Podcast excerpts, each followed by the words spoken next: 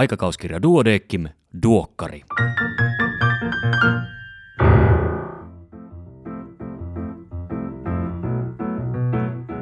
Tämä on numero kaksi vuonna 2023. Minä olen Kari Hevossaari, lääkäri Helsingistä. Tervetuloa mukaan Duodeckim-lehden tuoreimman numeron läpikäyntiin.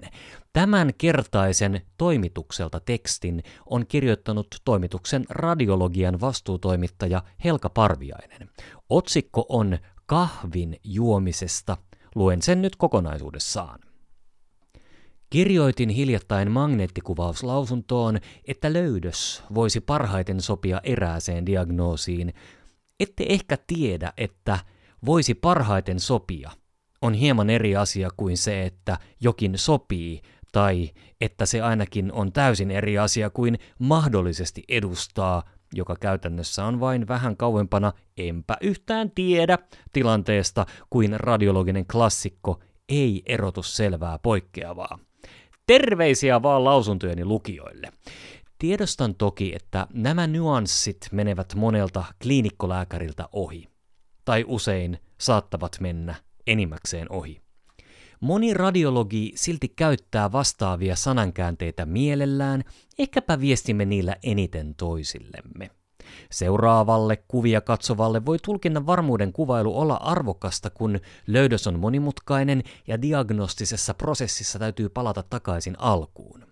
Radiologi katsoo aikaisempia kuvia ja lukee edellistä lausuntoakin valmistautuessaan muun muassa kliinikoiden kanssa pidettäviin röntgenkokouksiin. Röntgenkokousten tärkeästä alalajista, moniammatillisista syöpäpotilaan hoidon suunnittelukokouksista eli MDTstä kirjoittavat tässä numerossa Maarit Berlund ja Pirkko-Liisa Kellokumpu-Lehtinen. Niiden merkityksestä potilaan hoidolle ei tarvitse syöpää hoitavia lääkäreitä vakuuttaa ja toivon, että myös päättäville tahoille asia on selvä. Sekä monien syöpien että eräiden muidenkin monimutkaisten sairauksien hoito vaatii MDT-kokouksia, jotta hoito toteutuisi laadukkaasti. Ne kuuluisat nyanssitkin välittyvät keskustelussa paremmin. Alaa tuntematon kollega tokaisi kerran, että MDT-kokouksissa on mukava juoda kahvia, mutta lausuntojen antaminen on radiologin varsinainen työtehtävä. Rohkenen väittää, että MDT ja lausunnot ovat sairaalan toiminnalle jopa yhtä tärkeitä. Kahvi on toki kaikkein tärkein. Ja aika ajoin kannattaa suunnistaa lehden nettisivuille osoitteeseen duodeckim-lehti.fi tarkistamaan uusimmat verkossa ensin artikkelit, koska kuten nimikin sanoo, ne ovat verkossa ensin julkaistavia ja ne ovat myöskin erittäin tuoreita.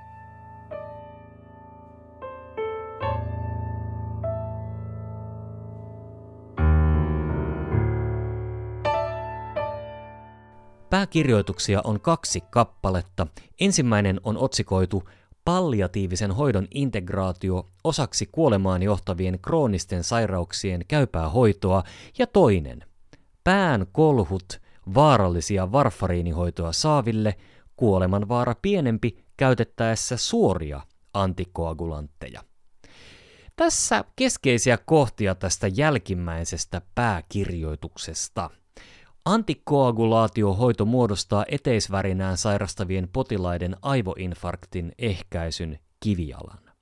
Meta-analyysi kliinisistä satunnaistetuista tutkimuksista osoitti, että varfariiniin verrattuna suorat antikoagulantit eli Direct Acting Oral Anticoagulants eli DOAC vähentävät tehokkaammin aivoinfarktin ja spontaanin aivoverenvuodon riskiä sekä kuolleisuutta ja niihin liittyvän merkittävän verenvuodon riski vastasi varfariinia.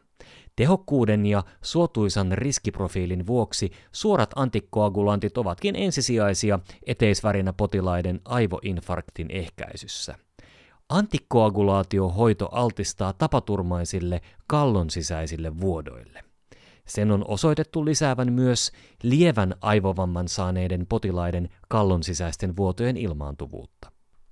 Uudessa kotimaisessa useita rekistereitä yhdistelevässä tutkimuksessa, joka käsitti hiukan yli 57 000 aivovammapotilasta, joista noin 4500 käytti suun kautta otettavia antikkoagulantteja, havaittiin, että Varfariinia käyttävien potilaiden kuolleisuus oli kaksinkertainen DOAC-lääkitystä käyttäviin verrattuna.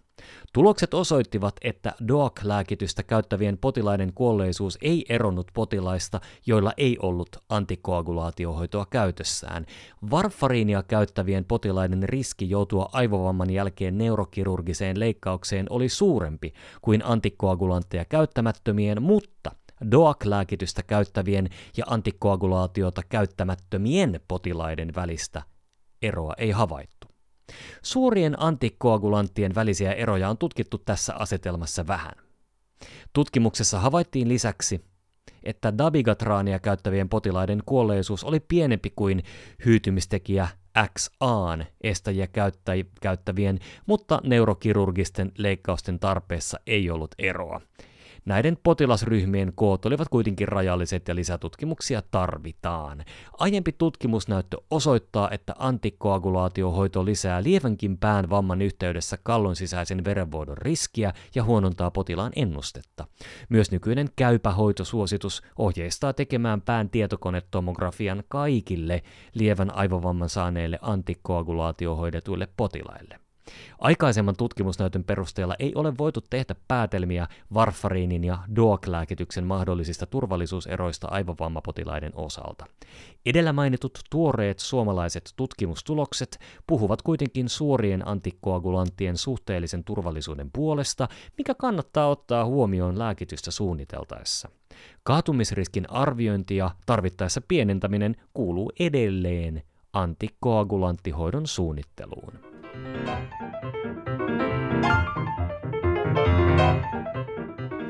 Erikoislääkärin uutisia tällä kertaa seuraavilta erikoisaloilta pediatria, hematologia, plastikakirurgia ja psykiatria.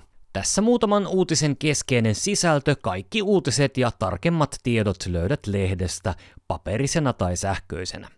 Alaluomien rasva ennemminkin lisääntyy kuin vähenee ikääntyessä. Ikääntymismuutoksina muodostuu juonteita ja pehmytkudosten täyteläisyys vähenee. Yksi vaikuttava tekijä on painovoima. Muutosten korjaamiseen käytetään monenlaisia menetelmiä. Rasvaa on poistettu tai toisaalta on injisoitu rasvaa tai täyteaineita häivyttämään uurteita.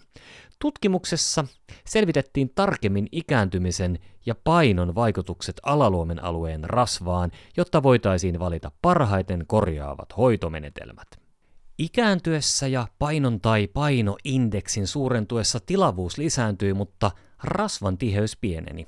Tutkijat totesivat, että tulosten perusteella parhaaseen tulokseen päästäisiin todennäköisimmin rasva-alueen nostavilla toimenpiteillä mieluummin kuin alueen täyttämisellä lisärasvalla tai täyteaineilla. Aikainen nukkumaanmeno pidentää lasten ja nuorten yöunta. Tässäpä kouluikäisten ja etenkin teinien vanhemmille tietoa. Englantilainen tutkimusryhmä teki meta-analyysin 45 satunnaistetusta vertailukokeesta, joiden tavoitteena oli pidentää 1,5-19-vuotiaiden lasten ja nuorten yöunta.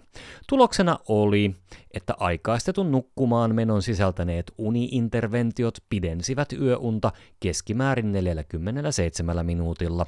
Muilla uniinterventioilla yöuni piteni keskimäärin 7 minuutilla eli penskat ajoissa petiin.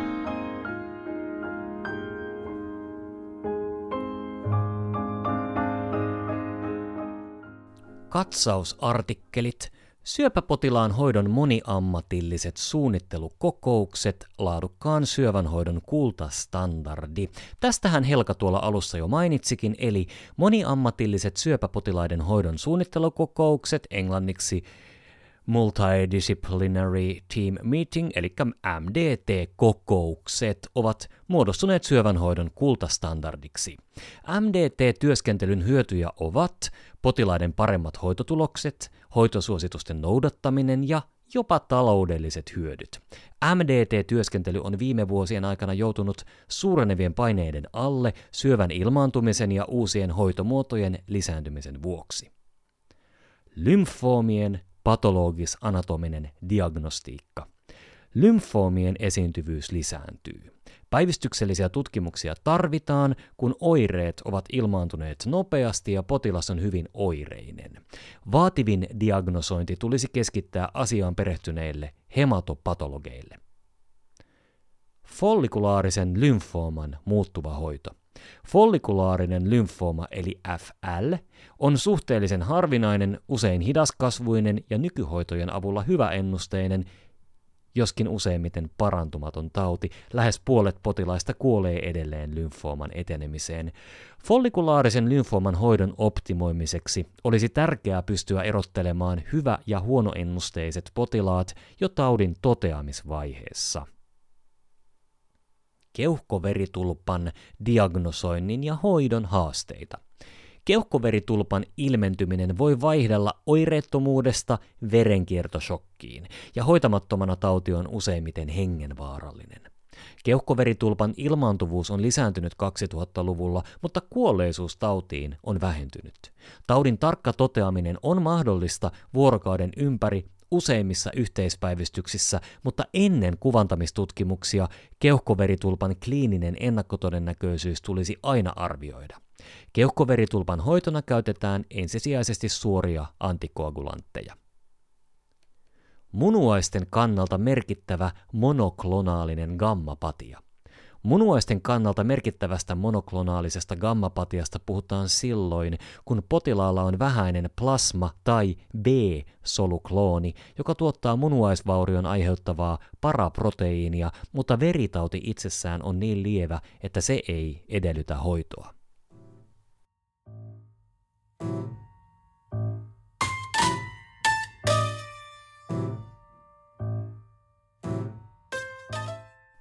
Näin tutkin osiossa, miten tutkimusartikkelia kannattaa lukea. Tätä artikkelia toimitus suosittelee erityisesti opiskelijoille, mutta uskaltaisin väittää, että tästä on hyötyä kaikille kollegoille, jotka eivät aktiivisesti toimi tutkimuksen kentällä. Luen lyhyen johdannon artikkeliin, kannustan lukemaan itse artikkelin ajatuksella läpi, mukanaan erinomaisia kuvia ja taulukoita. Lääkärin ammattitaidon yksi keskeisimmistä osa-alueista on kyky ymmärtää tieteellisen tutkimusartikkelin vahvuudet sekä heikkoudet, ymmärtää tuloksiin liittyvä epävarmuus ja se, miten tulokset ovat sovellettavissa käytännön työhön. Kliininen epidemiologia tarjoaa tärkeitä työkaluja tutkimusartikkelin kriittiseen lukemiseen. Tärkeitä näkökulmia artikkelin läpikäynnissä ovat selkeästi laadittu tutkimuskysymys, tutkittavan ilmiön kannalta riittävä otoskoko ja huolellisesti raportoidut luottamusvälit sekä niiden oikea tulkinta. Jäännös sekoittuneisuuden arviointi tuloksissa on oleellista ja sen kannalta keskeistä on ymmärtää satunnaistetun vertailututkimuksen merkitys sekä havainnoivan tutkimuksen sudenkuopat. Tutkimustiedon määrän lisääntyessä kiihtyvään tahtiin ja tiedeviestinnän roolin kasvaessa kliinistäkin työtä tekevän lääkärin on hyvä ymmärtää kliinisen epidemiologian perusteita. Mukana on myös alkuperäistutkimus. Ruokariippuvuusoireiden esiintyvyys ja yhteydet psykiatrisiin oireisiin FinBrain syntymäkohortissa. Päätelmänä tässä tutkimuksessa on, että ruokariippuvuusoireet ovat huomattavan yleinen koettu ongelma ja mahdollisesti oleellinen tekijä väestön ylipainon kehittymisessä. Kolme Impress-artikkelia, aikuisiän epilepsia altistaa vakaville aivovammoille – Ensimmäisellä sydäninfarktin jälkeisellä statiiniannoksella selvä yhteys pitkäaikaisennusteeseen ja äidin ja vauvan suolistobakteerien välillä havaittu siirtyneitä geenejä.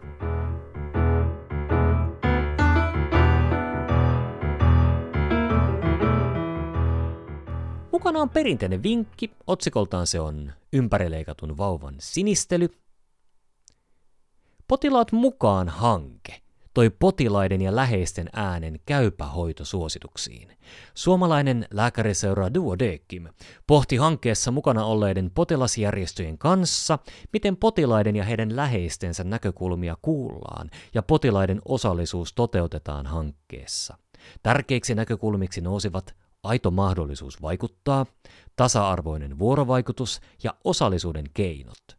Tammikuun lopussa julkaistavan autismikirjon häiriön käypä hoitosuositusta laativan työryhmän rinnalla kokoontui potilaista ja heidän läheisistään koottu yhdeksänhenkinen viiteryhmä. Kesäkuussa 2022 ilmestyneessä päivitetyssä käden ja kyynärvarren rasitussairauksien hoitosuosituksessa työryhmässä potilasedustaja työskenteli työryhmän tasa-arvoisena jäsenenä. Käypähoito päätoimittaja Jorma Komulainen Duodekkimista pitää todennäköisenä, että potilaiden ja läheisten viiteryhmät ovat tärkein osallisuuden tapa, kun käypähoitosuosituksia laaditaan. Myös potilasedustajien tai järjestöjen osallistuminen hoitosuositusten potilasversioiden tekoon muodostunee toimintamalliksi. Potilasedustajan jäsenyys käypähoitotyöryhmässä on potentiaalinen, mutta ei varmaankaan pääasiallinen toimintatapa tulevaisuudessa, hän pohtii. Pitkästä aikaa mukana myös Kandin kulma, eli poikkeuksellisen hyvin tehdyt syvärit, jotka esitellään D-lehdessä. Kirjoittajana Hanna Tikka Oulun yliopistosta, otsikkona Raskausdiabeettista sairastavat naiset kokevat terveydentilansa muita heikommaksi. Hyvä Hanna!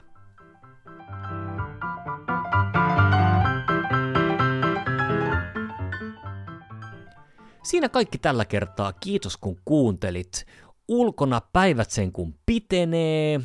Toivottavasti pääset kirmaamaan hangille, joissa lumi kimmeltelee alla suksien, lumikenkien, koiravaljakon, jalasten, töppösten, ihan minkä tahansa liikuntamuodon sitten valitsetkaan, mutta joka tapauksessa toivottavasti sinulla on mahdollisuus nauttia tuosta lisääntyvästä valon määrästä. Palataan me asiaan parin viikon päästä, voi hyvin siihen asti. Iiro, ole hyvä!